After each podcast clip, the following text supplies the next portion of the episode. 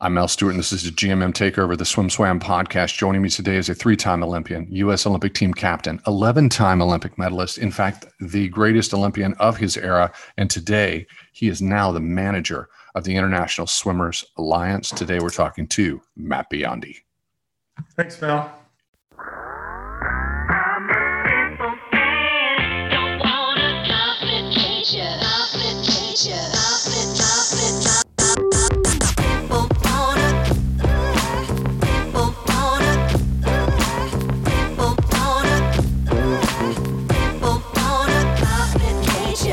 You know, you're nice enough to come on because you do have an update. We're, we're here to talk about the alliance and and the work that you've been doing. You've been very very busy, and and in fact, this is uh, this is a bit of a, a, celebration, a historic moment, and an announcement. What what what what would you like to say in your opening statement? thanks, Mel. I just thanks for the opportunity, and you know, a lot of people have been working very hard for uh, just about 20 months now to start this idea of the International Swimmers Alliance. So back in July of 2019, we got some paperwork together. We filed for a LLC charter corporation, and I started talking to swimmers about what the issues were with uh, their training, uh, with funding, uh, about autonomy of schedule, um, just open communication with federations and event organizers and there became a need to pull everybody together to have a single voice. And I think I started with about 13 members. And just after the ISL season in Budapest, we hit 120 members uh, from 31 different countries. So these are not just any swimmers, these are the best elite swimmers from all around the world. So to be a part of the Swimmers Alliance, um, the qualifications would need to be a top 20 uh, world ranking in a long course individual event and um, or a member of a professional team like the ISL. So we've managed to grow our membership now from, from 13 to 120 members from 31 countries. And we feel like it's a strong enough organization. We've got enough buy-in from the elite level that we'd like to announce this formation and to see what we can do to improve communication. Excuse me. I think, you know, in this year and a half, in talking to the elite level athletes, there seems to be a prevailing um, attitude about um, not necessarily mistrust, but just lack of transparency. I think there's the athletes feel very separated from the federations and from the decisions are being made. And so hopefully the Swimmers Alliance will be accepted at the table and that more importantly, the swimmers can feel as though their voices are being heard and that they see themselves and their interests reflected in the policies that they are bound to, to, to stick to, adhere, adhere to. Something that, that um, a lot of fans are asking, and, and, it's, and, it's, and it's been addressed before, but this is not a union this is there's a slight difference, uh, and, and, it's not a union, but how would you describe the alliance in terms of uh, the collection of athletes with a seat at the table? Yeah, I mean, officially, it's a swimmers association. Have the advantage of the collective bargaining agreement that the union would have. We don't have the idea of dues. You're not bound to be a part of the alliance. If you join, it's a non-binding agreement, so you're free to leave at any time if you feel as though the interest in the direction of the alliance is not something that you support.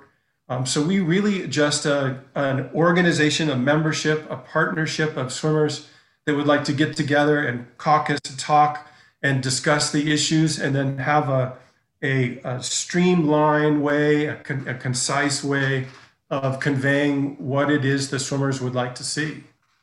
Um, I want to I want to get into the details on that and, and just unpack how what, what that looks like and how that's going to operate. Um, just just out of curiosity, if I'm uh, if I'm competing today and I'm on, you know, can, can do I have to be a part of the alliance to to race in the in an ISL season to be on a professional? No, absolutely not. Yeah, I mean, the alliance is should be a free flowing membership. There's, in my opinion, um, once you've uh, become a professional swimmer once you've left the NCAA, or if you have no plans to go into the NCAA, you should feel free and, and certainly welcome with the right qualifications to join or not to join. Um, one of the, the metaphors that I like is a rising tide lifts all boats. So, with this core group of athletes, especially these, uh, we have nine individual Olympic champions, over a dozen world champions. So, it's a pretty impressive list of the athletes that you'll see in the upcoming Olympics, hopefully. Um, so, um, here we are. We're gonna we're gonna do what we can to promote the sport um, above and beyond just the members. We're to get into the details, guys, but we want to we want to ask some big questions at the at the front end, and and, and also frame this conversation so that it, it, it has some historical context because it reaches all the way back to the 1980s. Um, it's my understanding in, in, conversations with you off camera that uh, while we while everyone's signed on, not everyone wants to be public facing at the moment, but they are but they're signed on. Can you explain why that's the case? It's one. It's a position that I understand, and quite frankly, those swimmers um, are pretty impressive in the sense that they're willing to risk some of their own gains for the greater good, the benefit of the sport. Um, a reason why we need the alliance is just the fear out there that an athlete would be afraid to sign, um, that the federation might somehow sanction them or prevent them from from pursuing their their livelihood. Um, so the fact that some swimmers, first of all, won't sign at all for fear of reprisal from federations, and then another group will sign, supports the idea, but would just rather remain anonymous. And I would say the majority of our swimmers are forward facing and they're willing to address questions in the media. And, you know, something that uh, was important for me when I started to recruit uh, swimmers into the alliance is that everybody has the right to take the position that feels good to them. And some swimmers, I even had one swimmer say, you know, I'm not interested in ever making any money from swimming. I just want to swim for love of country and love of sport. And you know, more power to them. That's that's certainly an individual's right.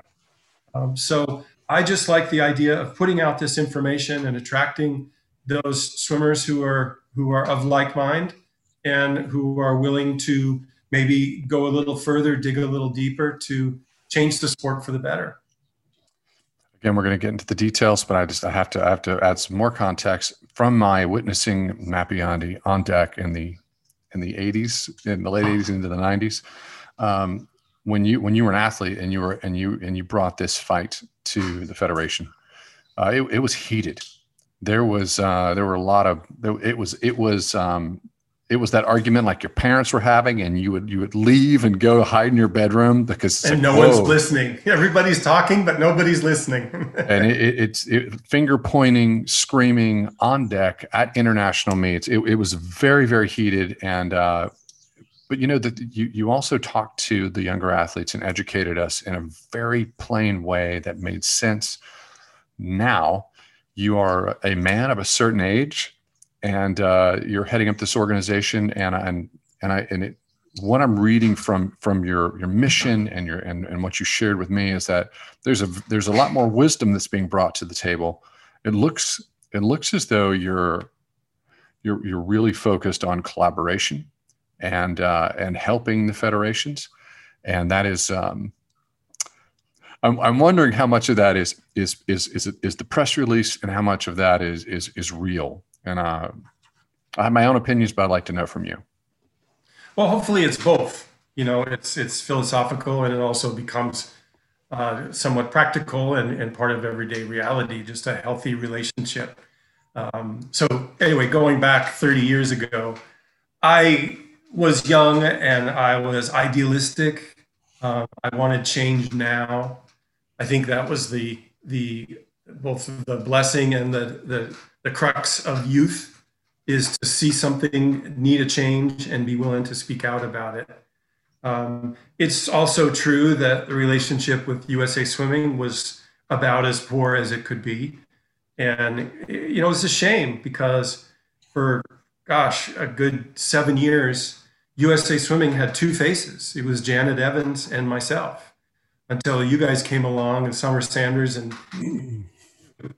um, and I was not a part of USA Swimming and talking to kids, and I think I had a good message. So a lot was lost as a result of that from both sides.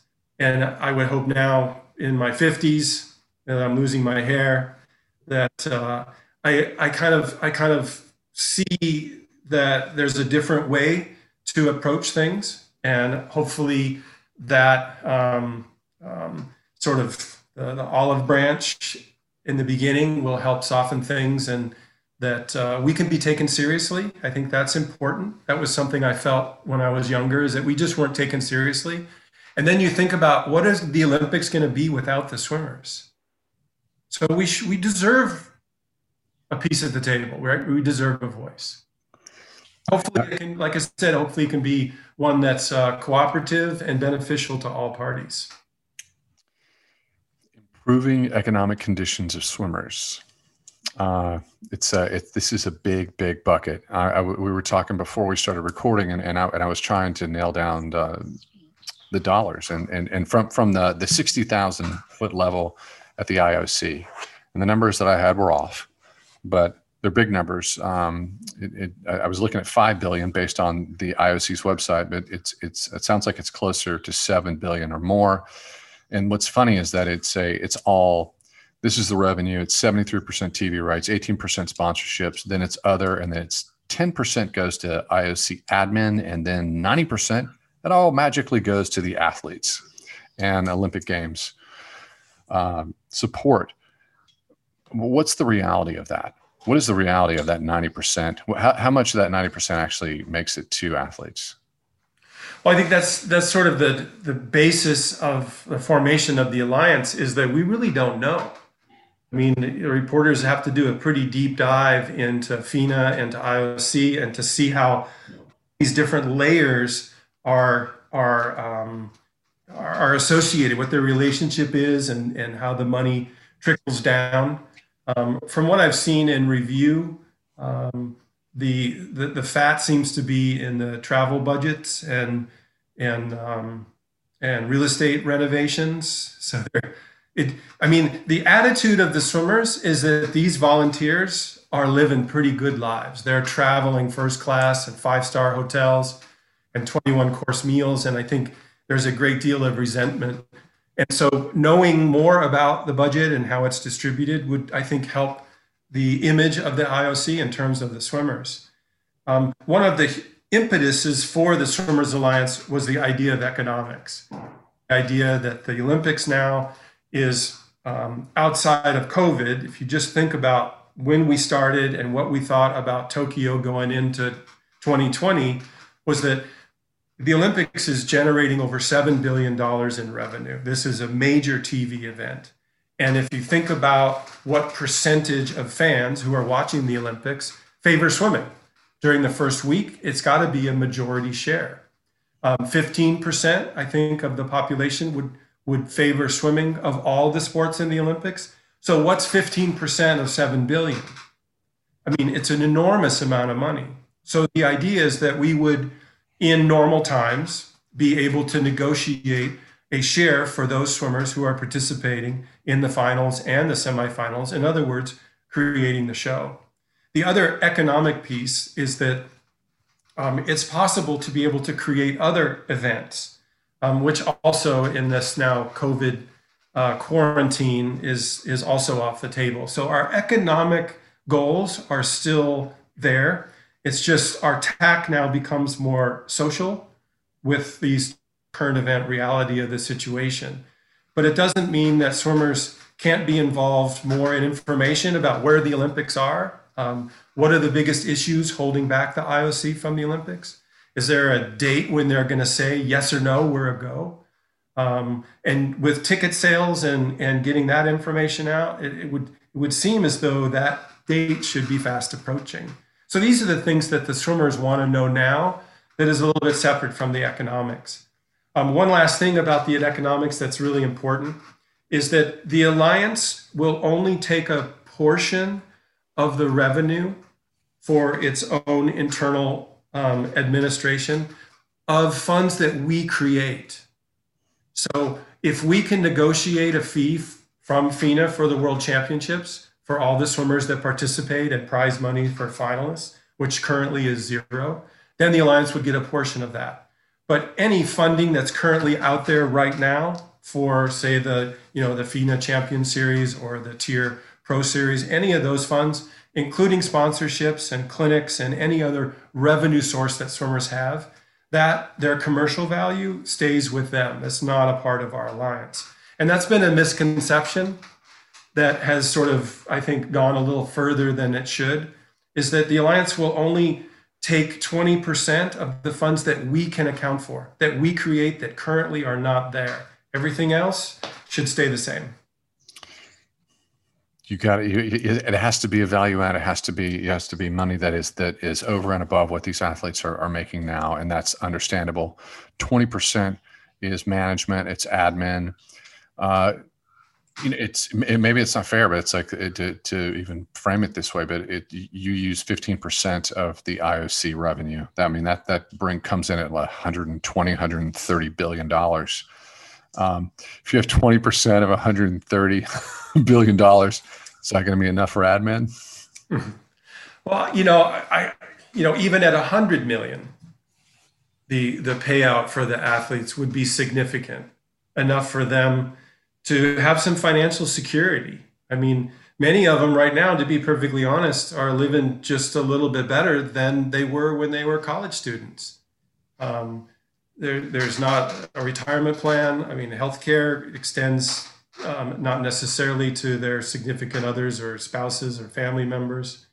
Um, each federation seems to be different, which is another issue. Um, also, just about fair treatment of the federations. And there was quite a bit of kickback before the Budapest meet in October with federations that were putting pressure on their swimmers not to go. I mean, this was a great financial opportunity. And unfortunately, the Australians, for many different reasons, um, were not able to part- partake and probably lost out of about $2 million in total, total revenue that could go to help support the athletes last year, the pandemic globally would have been a desert of non-swimming, not a drop of water if it hadn't been for ISL. ISL, you know, was it in terms of real race competition. So it felt like the the saving grace. I'm sorry to use that description of the sport. I can tell you on our end, on the on the media side, uh, it was it was very robust, but it was mostly celebratory about, wow, we can watch some from fast swimming the uh, in, in terms of in terms of the breakdown uh, of of the board that's going to oversee the alliance. Um, it's based on what you share with me. It's my understanding there'll be four athletes chosen, six athletes chosen by the by the swimmers, uh, two admin, four admin, two man, four four managers on the management side. Right, four, six, and four chosen by the management, and um, so how, how does how does that work? And how did the athletes uh, react to that that type of board makeup? So when we hit 120 members in budapest i held a meeting in the hotel and um, the, the turnout was much better than i thought. We had over 100 swimmers in the room. I think not all of them were members but that's okay. They were curious to see what was going on. The coaches came and trainers, and it's it's kind of an exciting development in our sport. And it was at that time that the swimmers felt comfortable to be able to move forward to elect um, six of their uh, peers to represent on the board. So in Budapest, we had a meeting. Uh, over 100 swimmers attended. Uh, not all of them members, uh, coaches, and trainers. Uh, they came, which was fine. Just they were enthusiastic, and it's exciting development in our sport. So it was at that time that the members felt as though we should move forward in establishing the board. And so in December, we issued ballots. The members all had an opportunity to vote. Um, we, of the six, we decided to honor our gender equal, uh, gender neutral um, policy. So we chose three men and limited it to three men and three women this has been a, a development and, and really been the, the wheels have been greased because of the international swimming league. And uh, it's been uh, there's been a tremendous amount of support which is also in the background it's been legal. And uh, in, in terms of this evolving into uh, to what we see now as the alliance, and it's um, and I was told when I sat down with with with everyone managing the ISL from the outset, they're like, no, we're we need to have a, a mirror organization, which is an association, a union or association, to really balance this out and professionalize what professional swimming should be, and this should reach well beyond the International Swimming League. Um, in, in, terms of media reaction and just um, people not having enough information, there's been a lot of people talk have their own opinions. They're like, why does you know how much power does the ISL have with the alliance? And there sounds like we have four board positions. Um, can you address that topic and and tell me, you know, what sort of uh, autonomy do the athletes have in terms of their relationship with the International Swimming League? How's how's that relationship going to work? It's very important to the swimmers, and this was very clear from our meeting in Budapest that the alliance is completely autonomous from any federation and any event organizer. And obviously, the ISL was named specifically as an organizer. And, you know, the ISL is not perfect, and they'll admit that. Uh, they have made mistakes, they try to address it. I think what's uh, working so well in that relationship is that the swimmers' um, voice is being heard, accommodations are being made. Um, certainly, the health and safety issues were addressed, and the, the, the meet and all the matches were pulled off flawlessly without anybody getting sick. And, and you know, that was an issue that the swimmers had. So, the alliance really is designed to be completely autonomous. And you know, the thing that I, I that's so crazy to me when when people are resistant to the idea of the swimmers having a voice is that this is happening everywhere in all sports in other olympic sports in professional sports um, i was just looking that the nfl players association their union started in 1956 but was not officially recognized until 1968 it was 12 years before the NFL owners and um, management would recognize. And now it's totally normal. The referees have their own association to address issues. So this is a very normal, acceptable part of sports in business. And for whatever reason, it's sort of swimming has just managed to stay in that old amateur structure. And it's curious as to the forces that are resisting that change. And I think the more that we go down this road and start to integrate with federations and event organizers, I think we'll find out more and more what those forces are that are preventing swimmers from having a voice. Bringing it back to our listeners, if they're out there, there's some things that you that, that are that are details that you can that you can you can you can put under your hat.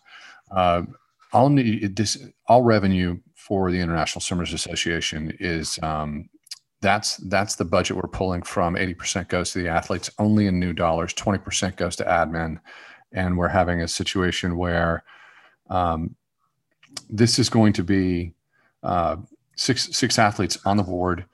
Uh, we have the names of them. We're going to name them here in a, in a, minute, if we can. Can we name them? Yes, of course. Uh, if I can pronounce Kromoy de Jojo Joho. Chroma de Jojo. Chroma de De Yo-Yo. So that would be Ranomi. Yeah.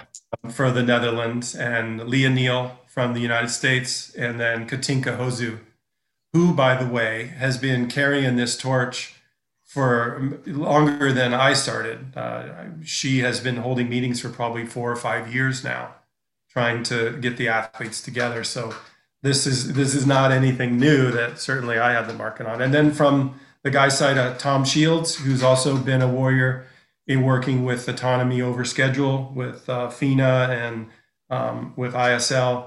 On the board, on the athlete side, we have Leah Neal, Chromata, Chromata Yo-Yo, Katinka Hosszu, Tom Shields, and who's next? Uh, Chad le Clos from South Africa, um, probably one of the most uh, respected and well liked swimmers amongst the swimming community. And then Brent Hayden from Canada, um, the senior who um, who had the most first place votes of anybody. So he he was a very popular choice, and we're glad to have his senior leadership. Um, and we have the so you have you're rounding out the board, but we'll um, we can get to that later. Sounds like we can pick that up in another interview. The you know what's in in terms of where you know where are those new dollars because you know it's there's the IOC, but then the IOC uh, pays they they trickle down their rights revenue to FINA, and I've heard that number. I've heard a lot of different numbers, and it's uh, and trying to get the numbers is not always the easiest thing. But at a certain point, I thought it was 30 million a quad just from the IOC. Is that correct? I'm not. I'm not familiar with the the budget side of things. Yeah, it's a it's a um, it's it's a it's a very FINA has been a very difficult organization to work with. We're on the media side, we're interfacing all the time, and they, you know, but if you work with USA Swimming, lots of communication. Swimming Australia, Swimming Canada, British Swimming, uh, federations do a great job. FINA is uh, is it, it it's it's stressful and and frankly uh, annoying and infuriating at times.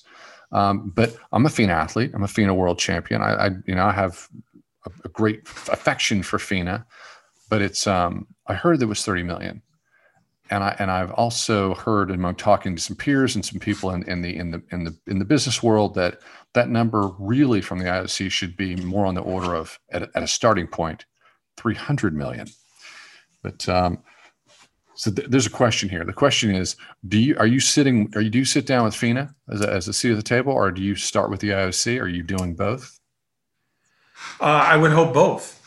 Uh, I would, you know, I would at the very least. I think um, you know, written correspondence could be addressed in a respectful way. Um, hopefully, there'll be in the future some face-to-face, some relationships to be able to to have a person to that we could be able to talk to. Um, but you know, remember that uh, we're we're still sort of in diapers, you know, crawling along, you know, coffee tables. Um, this is the the beginning, and it's a long-term process. Um, realistically, um, for negotiating in the Olympics. You know, maybe Paris would be the earliest, maybe even Los Angeles. I don't know. Um, you know, in reality, FINA and the IOC need to take these developments seriously because at some point they'll realize that their greatest asset are the athletes. And what corporation do you know of that doesn't pay their employees anything?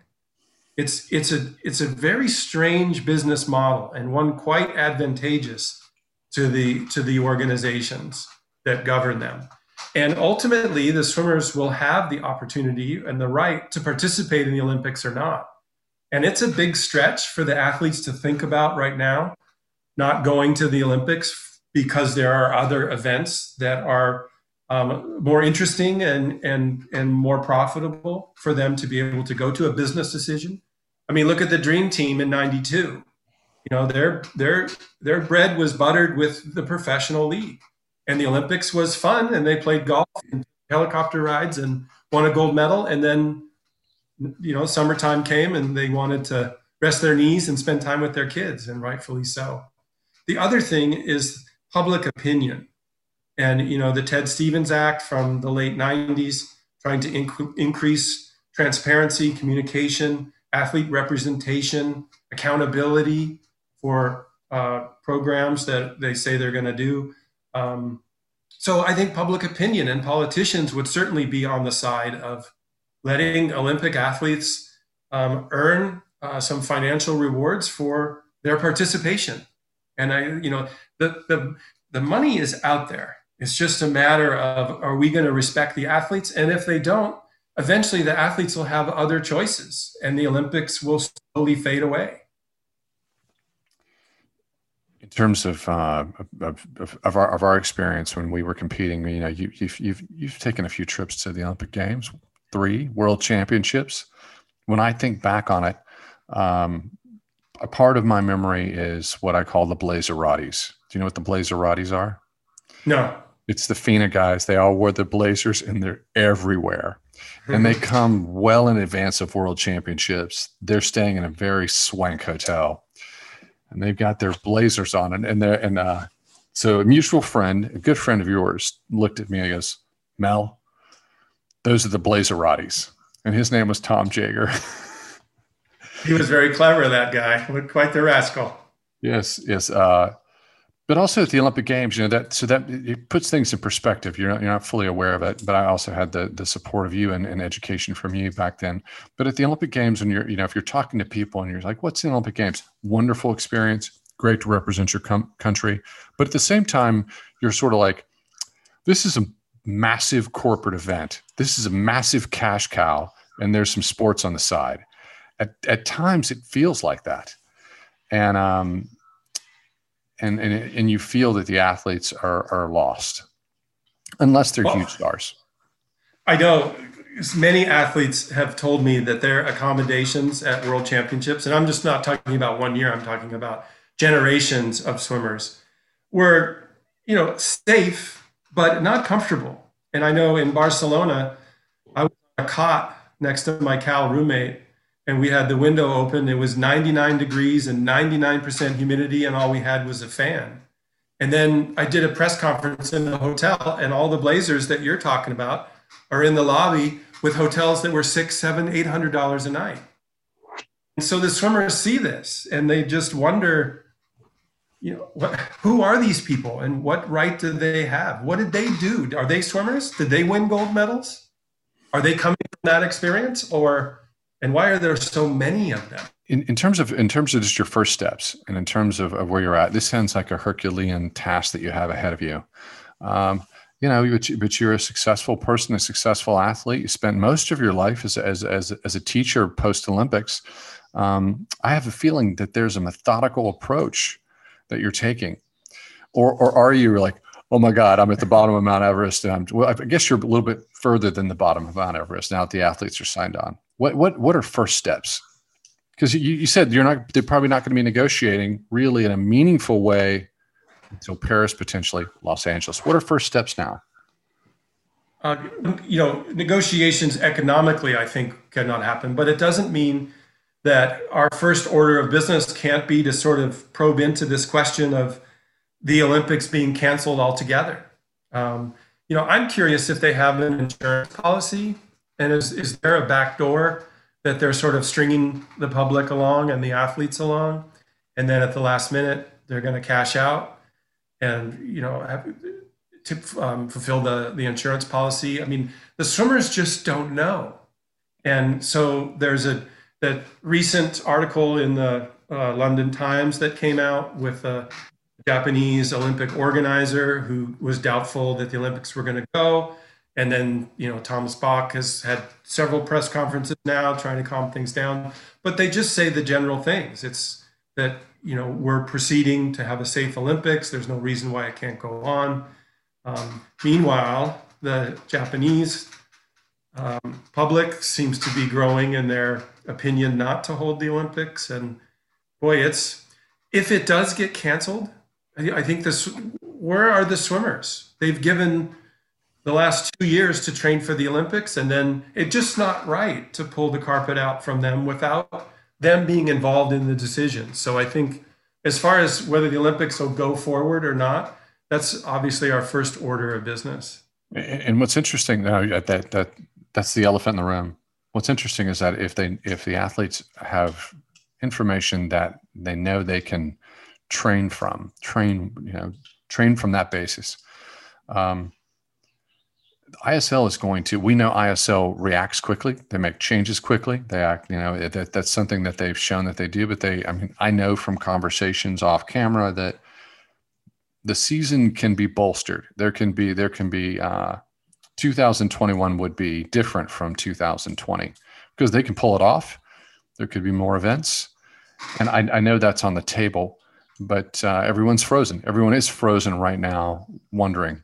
And, and that's, that's, that's very frustrating. Here's the, the problem for me is the uh, I think economically they have to do this. They have the IOC has to have a games that can't afford to lose two years of television rights revenue, and the insurance isn't gonna isn't going to cover enough. But I don't know the Japanese culture. I don't know. That's an outlier to me because they might not have the the appetite for this, and this is just a sporting event Whereas does their vaccine yeah. uh, approval, their restrictions, apparently they haven't done enough trials within the Japanese population.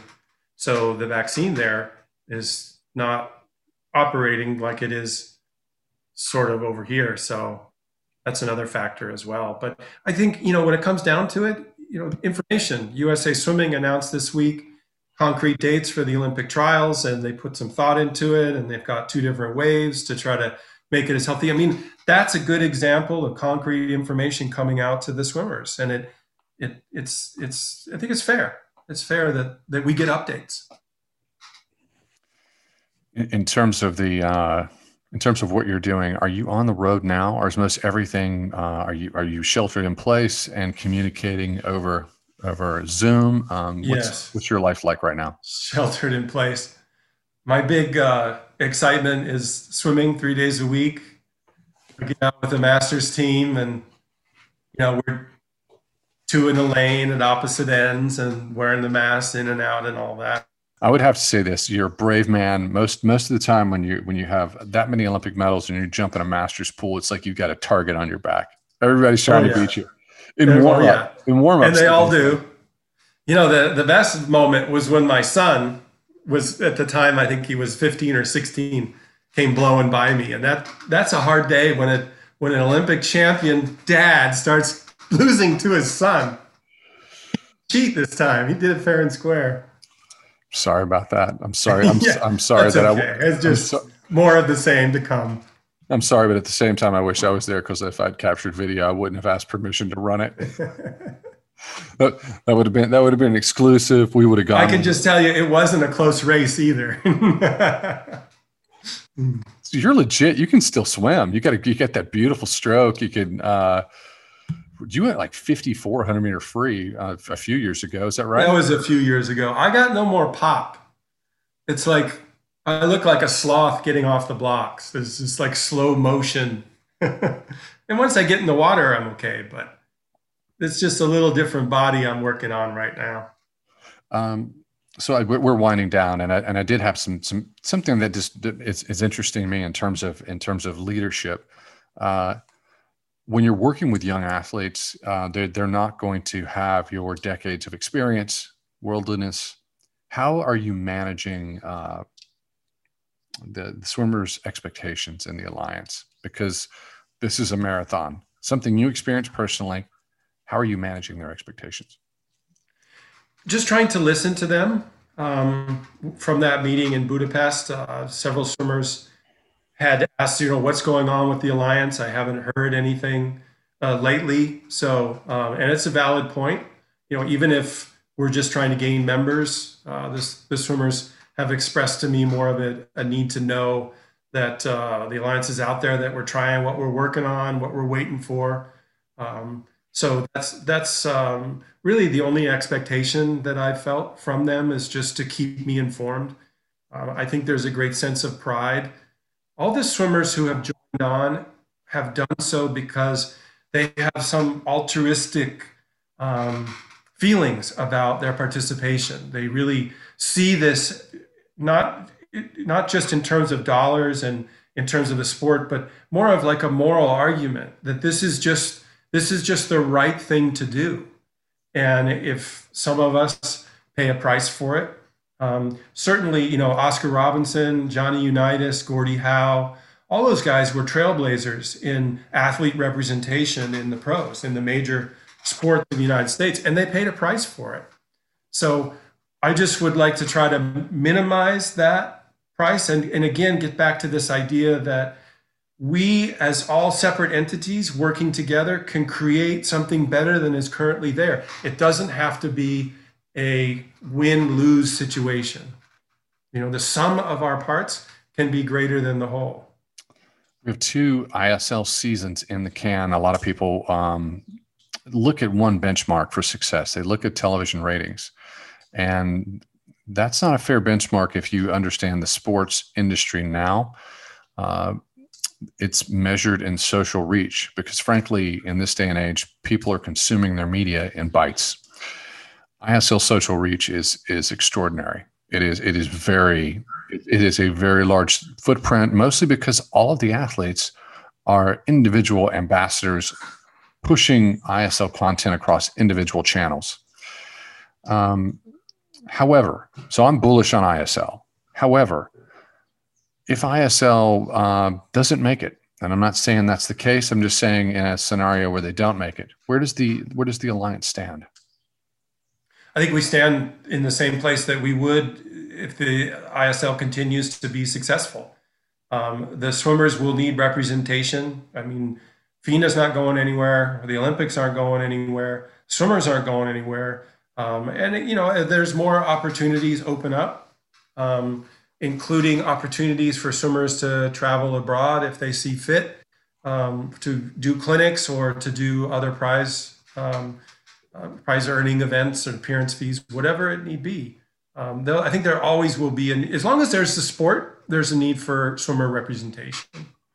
And here's a, a, question you might not be able to answer it, but we're gonna we're gonna put it on the table. There was there was litigation w- between FINA and ISL, and uh, brought by ISL because they weren't allowed to host an event, and it was um, this was ongoing. My understanding is still ongoing, and that it's it's actually been successful because in any lawsuit if you understand a lawsuit really it's about clarity and and and, and discovery and and what are the numbers so you know so you understand your industry. Um, someone who's active in that is Tom Shields, who's on the board. Is uh, is there is there anything that can be said in terms of what's been learned and is, if it's actionable information that can that can help the athletes? I'm not involved in the lawsuit, and what I know is is just from public information. It's if the it's the case is not sealed, um, and it is a um, is a suit in federal court in San Francisco brought by ISL for antitrust behavior regarding the opening of the first season.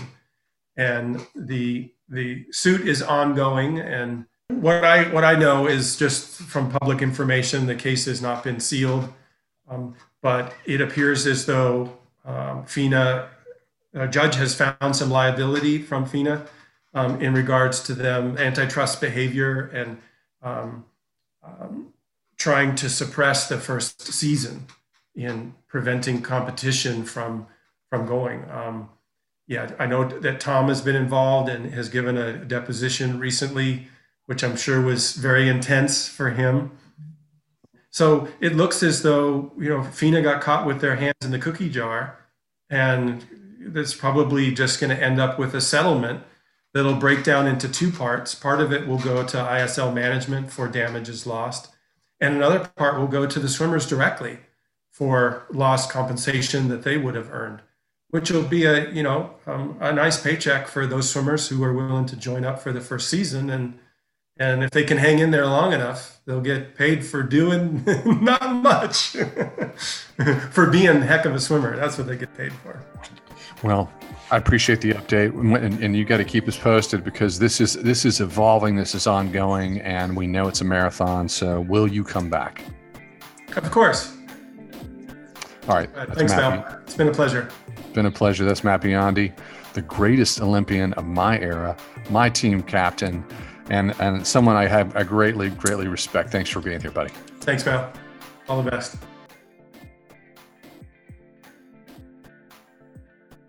You've been listening to the SwimSwam podcast. Stay tuned for new episodes every week.